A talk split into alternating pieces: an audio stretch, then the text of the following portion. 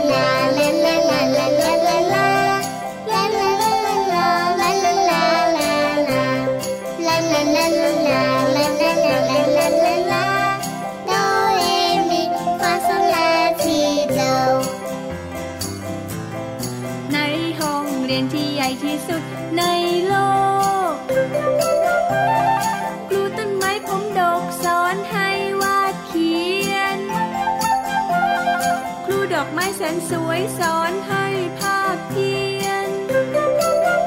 รูสายรุ้งพานักเรียนประบายสีท้องฟ้า ในห้องเรียนที่ใหญ่ที่สุดใน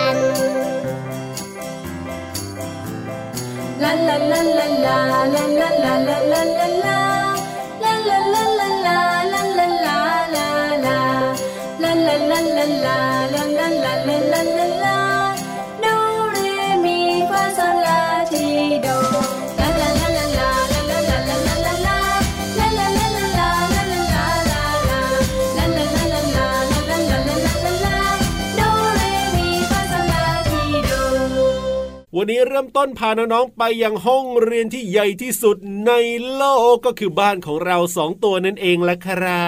บ แล้วก็บ้านของน้องๆด้วยนะ ใช่แล้วครับผมเรียกว่ามีสิ่งที่น่ารู้น่าสนใจ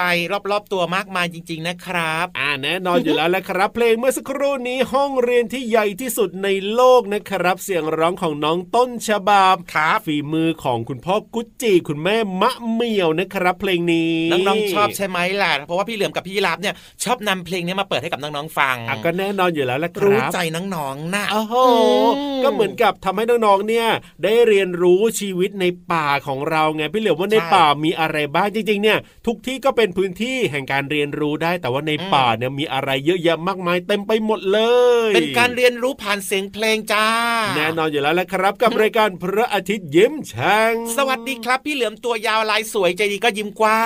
งพี่รับตัวโยงสูงโปร่งงคอยาวก็ยิ้มด้วยนะครับโอ้โหน้องๆของเรานะครับ อย่าลืมนะตื่นเช้ามาวันนี้ครับ ยิ้มให้กับตัวเองแล้วก็คนรอบข้างด้วยนะถูกต้องครับยิ้มกันได้อืมทุกวันเลยครับที่ไทย PBS Podcast แห่งนี้ ช่องทางนี้เลยนะครับ ชวนเพื่อนๆนะครับ ชวนคุณพ่อคุณแม่มาฟังรายการด้วยกันก็ดีนะ เป็นบรรยากาศของครอบครัวนั่นเองจ้า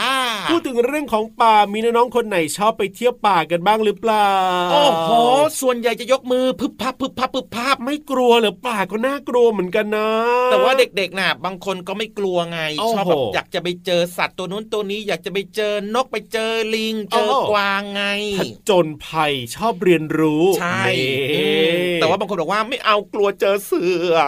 เอาจริงด้วยจริงด้วย แต่บางคนก็ชอบไปเที่ยวป่า เพราะว่ามีน้ำตกที่สวยงามมีส้มตำด้วยเพราะว่าคุณพ่อคุณแม่เนี่ยจะเอาไปตำในป่า ต้องมีข้าวเหนียวด้วยนะโอ้โหไม่ใช่ไก่ย่างด้วย ไม่ใช่น้ำตกแบบนั้นคนละน้ำตก น้ำตกคือเป็นน้ำที่มันไหลมาจากบนยอดเขาสูงๆครับ แล้วมันก็ตกลงมาข้างล่างนั่นเองครับ สวยๆ จริงด้วยครับ อันนี้ถูกต้องพูดดีมีเหตุผล แต่ไม่ใช่น้ำตกส้มตำแบบนั้นซะหน่อยจ้าเอออะพูดถึงเรื่องของป่านะครับ ถามน้องๆดีกว่าว่าป่าสำคัญยังไงโอ้โหน้องๆในรายการของเราเนี่ยนะครับ ฟังข้อมูลต่างๆ ในรายการมาเยอะแยะมากมายเลยตอบกันเสียงดังเลยว่า ยังไงครับ ป่าสำคัญสิเพราะว่าถ้าเกิดว่าไม่มีป่าเนี่ยนะอ่าบ้านของพี่เหลือมทำไมพี่ครับยีาฟก็จะไม่มีไงโอ้โหเป็นที่อยู่อาศัยของสัตว์จ้าพูดง่ายๆว่าน้องๆเนี่ยรู้กันหมดแล้วใช่ไหมว่าป่าสำคัญยังไงใช่อะเพราะฉะนั้นพี่ยีรับไม่เล่าแล้วดีกว่า แต่พี่เหลือมคิดว่าพี่ยีรับต้องมีอะไรมากกว่านี้จริงอุตส่าห์จะไม่เล่าซะหน่อยเนี่ยนะต้องบอกยังโยมาสินกลับมาอีกเดี๋ยวกลับบ้านแล้วนอนไม่หลับนะถ้าไม่เล่านะอะได้เลยครับผม เดี๋ยวพี่ยีรับเล่าให้ฟังนะครับ ป่าเนี่ยมีสิ่งมีชีวิตอยู่มากมายอย่างที่บอกไปแหละเป็นบ้านของเราสองตัว แล้วก็สัตว์เล็กสัตว์ใหญ่อีกเพียบเต็มไปหมดเลยทีเดียวเชียว ใช่ครับป่าเนี่ยนะครับความสำคัญนะก็คือว่า เป็นแหล่งที่เรียกว่าผลิตก๊าซออกซิเจนออกมานั่นเองครับอืมเพราะว่าอะไรสิ่งมีชีวิตทั้งหลายนะไม่ว่าจะเป็นน้องๆนะ สัตว์อย่างเราแบบนี้เนี่ยก็ต้องการก๊าซออกซิเจน ใช่ไหมพี่เหลือมในการหายใจเอาอากาศเข้าไปสู่ร่างกายใช่แล้วครับ ซึ่งนี่แหละครับในป่านี่แหละก็จะเป็นแหล่งผลิตก๊าซออกซิเจนออกมา เรียกว่านะเขาบอกว่าป่าอเมซอนนะพี่เหลือมอืม ผลิตออกซิเจนได้ถึงหนึ่งในสี่ของโลกเลยทีเดียวนะ ป่าอเมซอนเนี่ยโโหอ่าถือว่าเป็นป่าใหญ่แล้วก็มีความสำคัญต่อทุกสิ่งมีชีวิตบนโลกใบนี้เลยนะเนี่ยเพราะว่าครับผลิตก๊าซออกซิเจนออกมาได้เยอะมาก ถูกต้องครับอืมต่อมาก็คือช่วยให้ฝนตกนั่นเองครับครับพอฝนตกเนี่ยต้นไม้ใช่ไหมก็จะมีการดูดน้ำที่มันซึมอยู่ในพื้นดินเนี่ยอืมแล้วก็คายน้ำออกมาทางใบ กลับไปในอากาศครับ แล้วก็กลายเป็นไอน้ำเสร็จแล้วก็ทำให้ เกิดฝนตกลงมานั่นเองครับผมว้าวว้าวว้าวว้าวว้าวเขาบอกว่าถ้าไม่มีป่าเนี่ยนะ น้ำในดินก็จะกลับคืนสู่อากาศได้น้อยลงอืมฝนก็จะไม่ค่อยตกอืมถ้าเป็นแบบนี้เนี่ยอีกหน่อยหนึ่งนะก็จะกลายเป็นทะเลทรายได้เลยทีเดียวเชียวล่ะถ้าไม่มีฝนตกอะแห้งแล้งโอ้นั่นเองครับ ถูกต้องครับอืมนอกจากนี้นะ รากของต้นไม้ยังมีประโยชน์อีกนะ เวลาที่ฝนตกลงมาหนักๆใช่ไหมครับอาจจะมีเรื่องของน้ำป่ามีดินถล่มแบบนี้การที่มีต้นไม้แล้วแบบว่ามีต้นไม้ใหญ่อะอืมรากของต้นไม้ก็จะช่วยยึดเรื่องของดินเอาไว้ไม่ให้ถล่มลงมาอะไรแบบนี้อ๋อเป็นแบบนี้นี่เองครับนี่แหละโอ้ประโยชน์เยอะมากมายจริงๆนะครับ ความจริสำงคัญของป่าแต่ว่าพี่เหลือมชอบมากเลยคือเรื่องของป่านี่แหละครับเป็นสิ่งที่ผลิตก๊าซออกซิเจนที่มีความสำคัญต่อชีวิตของสิ่งมีชีวิตบนโลกใบนี้ถูกต้องครับน้องๆสงสัยไหมว่ายังไงก๊าซออกซิเจนอะทำไมมันถึงผลิตได้ในป่าล่ะ เอ้าทำไมล่ะพี่เหลือมสงก็สัยบอกไหมไปอะแล้วไงแล้วมันเกิดมาได้ยังไงก๊าซออกซิเจนอะอ้าวโหพี่เหลือมเนี่ยเดี๋ยวเอาไว้มีโอกาสเอาโอกาสหน้าเล่าให้ฟังกันละกันวันนี้ไม่เล่าไม่ได้เดี๋ยวคืนนี้นอนไม่หลับเอาเหอะบอกให้ก็ได้ว่าก๊าซออกซิเจนเนี่ยเกิดมาจากต้นไม้จ้าต้นไม้เป็นผู้ผลิตก๊าซออกซิเจนออกมา ก็บอกไปแล้วนะ เมื่อกี้เนี้ยไม่จริงเหรอฟังกันเลยทีเดียวเชียวอะแล้วพี่เหลือมไปอยู่ไหนมาเฮ้ยน้องๆไปฟังนิทานกันดีแต่ไม่กเป็นว่าไรหรอกพี่เหลือมย้ำให้ไง ให้พี่เหลือมนะไปหาความรู้ต่อดีกว่าน้องๆเนี่ยไปฟังนิทานสนุกๆกับนิทานลอยฟ้ากันดีกจว่าริงๆนะน้องๆเชื่อพี่เหลือมนะว่าต้นไม้ผลิตก๊าซออกซิเจนไปเถอะไปเถอะเร็วนิทานลอยฟ้า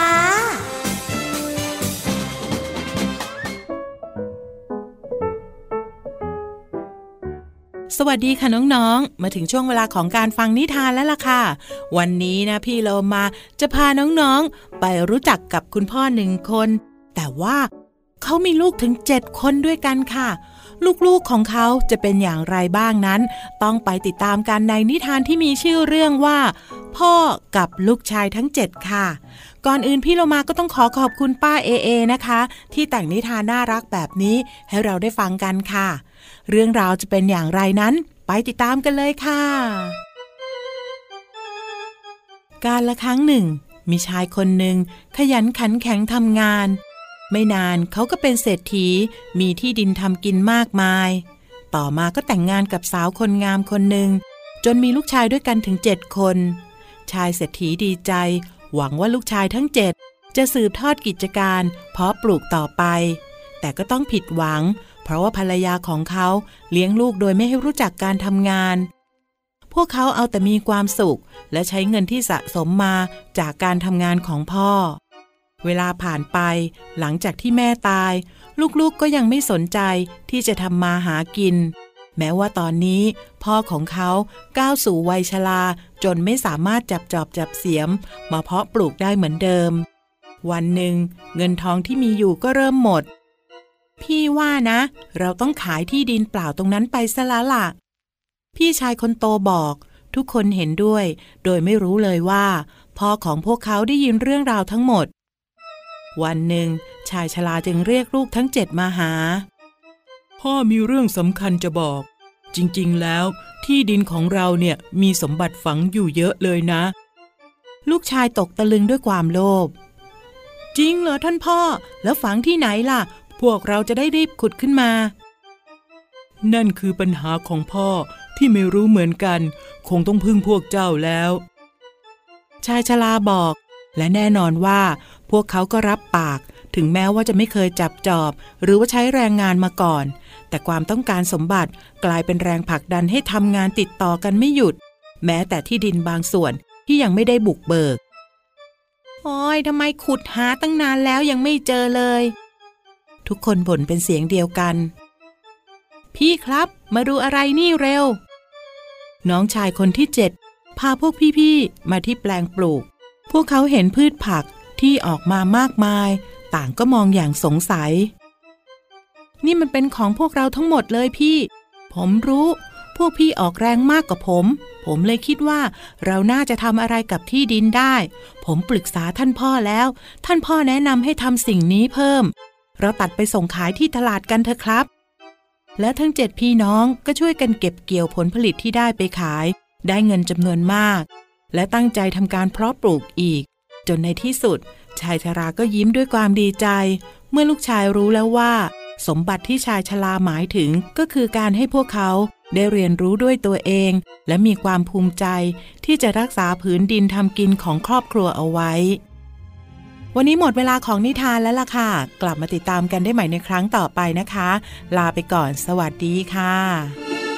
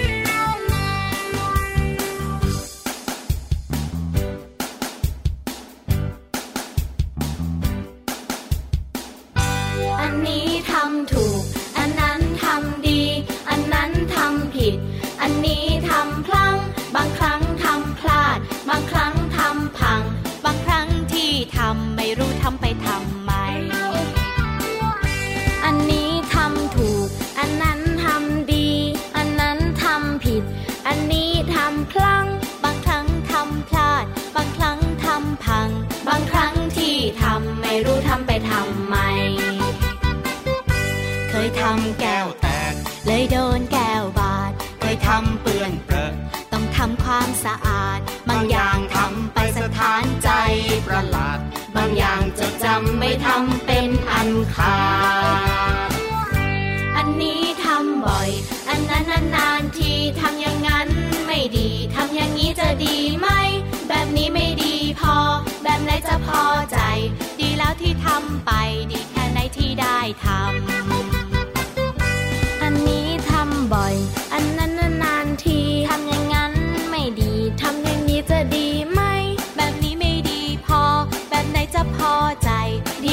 ทำไปดีแค่ไหนที่ได้ทำ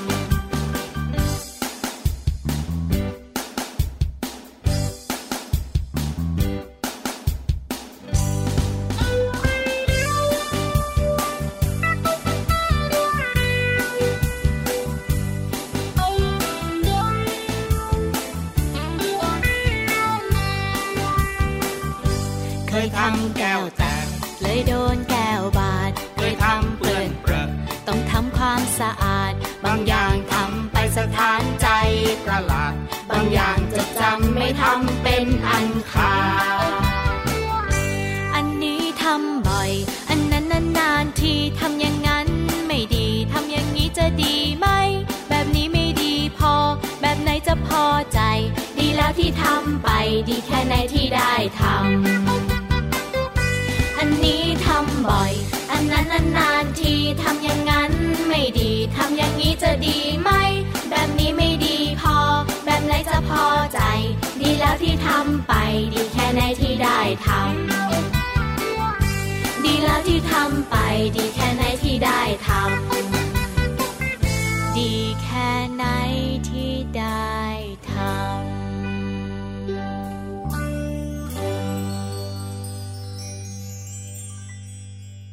ดีแค่ไหนที่ได้ทโอ้โหนี่ฟังมาทั้งเพลงร้องได้แค่นี้ใช่ไหมำก็จำประโยคเนี้ยดีแค่ไหนที่ได้ทำอะอะก็จริงนะ อย่างน้อยอืมก็ได้ลงมือทำมันอาจจะมีผิดพลาดไปบ้างอะไรแบบนี้ แต่อย่างน้อยก็เป็นการฝึกฝนก็ยังมีโอกาสได้ลงมือทำครับ นี่คือเพลงจากคุณลุงไว้นะครับ ชื่อเพลงว่าดีที่ได้ทำนั่นเองครับครับผมหยิบหนึ่งคำจากเพลงนี้มาฟังน้องๆดีกว่าครับคำว่าอะไรดีคำว่าพังพังอืมโอ้โห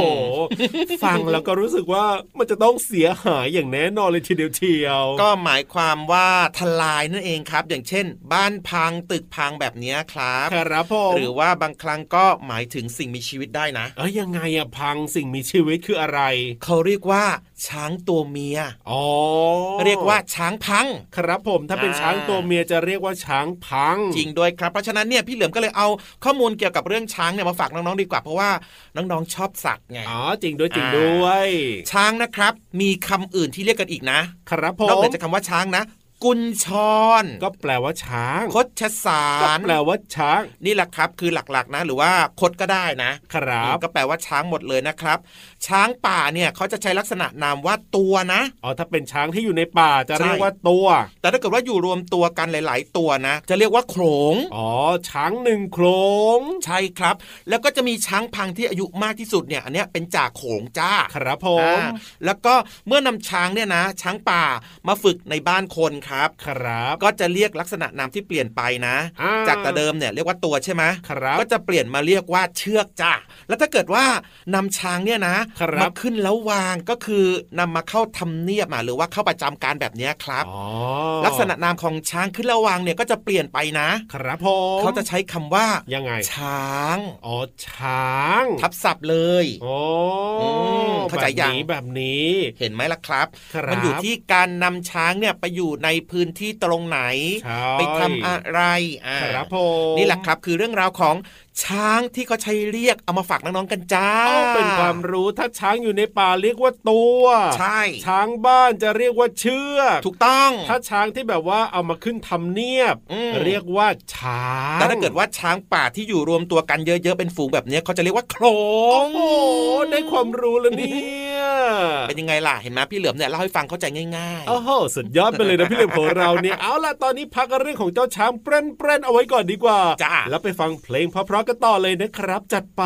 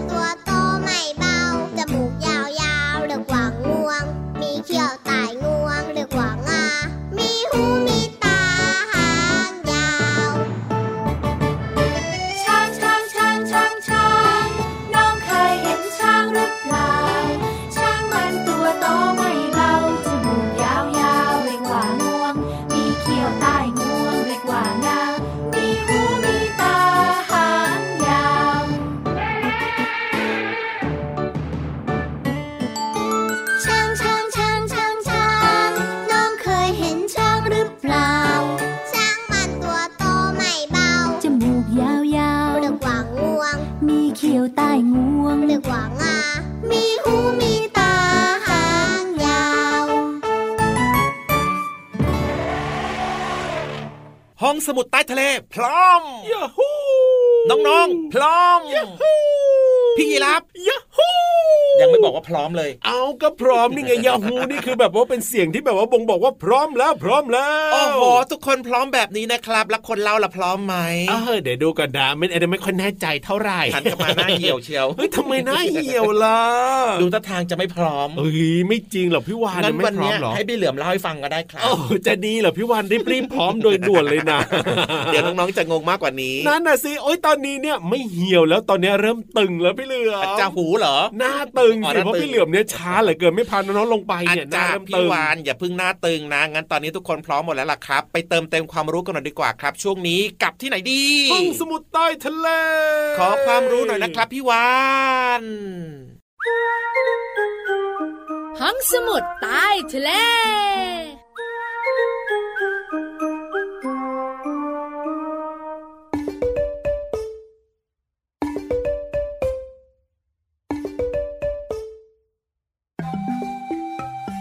มือขึ้นแล้วหมุนหมุนชูมือขึ้นบกไปมากางแขนขึ้นแล้วลอง พับแขนมือแต่ไหล พี่วันตัวใหญ่พุงป่องพอน้ำปูสวัสดีค่ะ ห้องสมุดใต้ทะเลวันนี้ น้องๆ จะได้เรียนรู้เรื่องของร่างกายของเราเอ้ยมองกันใหญ่เลย เรื่องผมล่ะเรื่องตา เรื่องหูจมูก หรือว่าเรื่องแขนและขา ไม่ใช่ไม่ใช่ไม่ใช่ไม่ใช่ วันนี้จะคุยเรื่องของอวัยวะภายในที่น้องๆ ไม่ค่อยสนใจสักเท่าไหร่ คืออะไรเอ่ยไส้ติ่ง เอ้า ตาโตทำไมตกใจทำไมเล่าไส้ติ่งเนี่ยนะคะ อยู่ในร่างกายของเราคนน้องขาไส้ติ่งเนี่ยเป็นท่อตันๆเชื่อมต่อกับลำไส้ใหญ่ส่วนต้น ซึ่งมีรูปร่างคล้ายกับกระเป๋าของลำไส้ใหญ่ที่เชื่อมต่อกับลำไส้เล็กนะโอ้ แน่แน่แน่บอกพี่วันว่าแล้วต่อแล้วต่อ น้องๆรู้ไหมคะ ไส้ติ่งมีความยาวเฉลี่ย 11 เซนติเมตร แต่ทุกคนไม่ได้มีไส้ติ่งขนาดเท่ากันนะคะ บางคนอาจจะมีไส้ติ่งยาว 2 ถึง 20 เซนติเมตรก็ได้นะ เส้นผ่าศูนย์กลางของไส้ติ่งเนี่ยปกติอยู่ระหว่าง 7 ถึง 8 มิลลิเมตรเท่านั้นเอ้ยไส้ติ่งเป็นส่วนหนึ่งของลำไส้ใหญ่ตอนต้นที่หดเล็กลงตามกระบวนการวิวัฒนาการในบรรพบุรุษของมนุษย์ ซึ่งเป็นสัตว์กินพืชนั่นเองค่ะ มีการคาดการณ์จากคุณลุงคุณป้านักวิทยาศาสตร์บางกลุ่มนะคะ บอกว่าไส้ติ่งอาจจะเป็นที่อาศัยของแบคทีเรียที่มีประโยชน์กับลำไส้ของมนุษย์ก็ได้ นั่นแน่นั่นแน่ชูมือซ้าย ชูมือขวาแล้วกระโดดสลับขาไปมา ได้รู้จักไส้ติ่งกันแล้วใช่ไหมคะ เจ้าตัวน้อยบอกว่าโอ้โหคิดไม่ถึงเลยว่าพี่วานจะคุยเรื่องนี้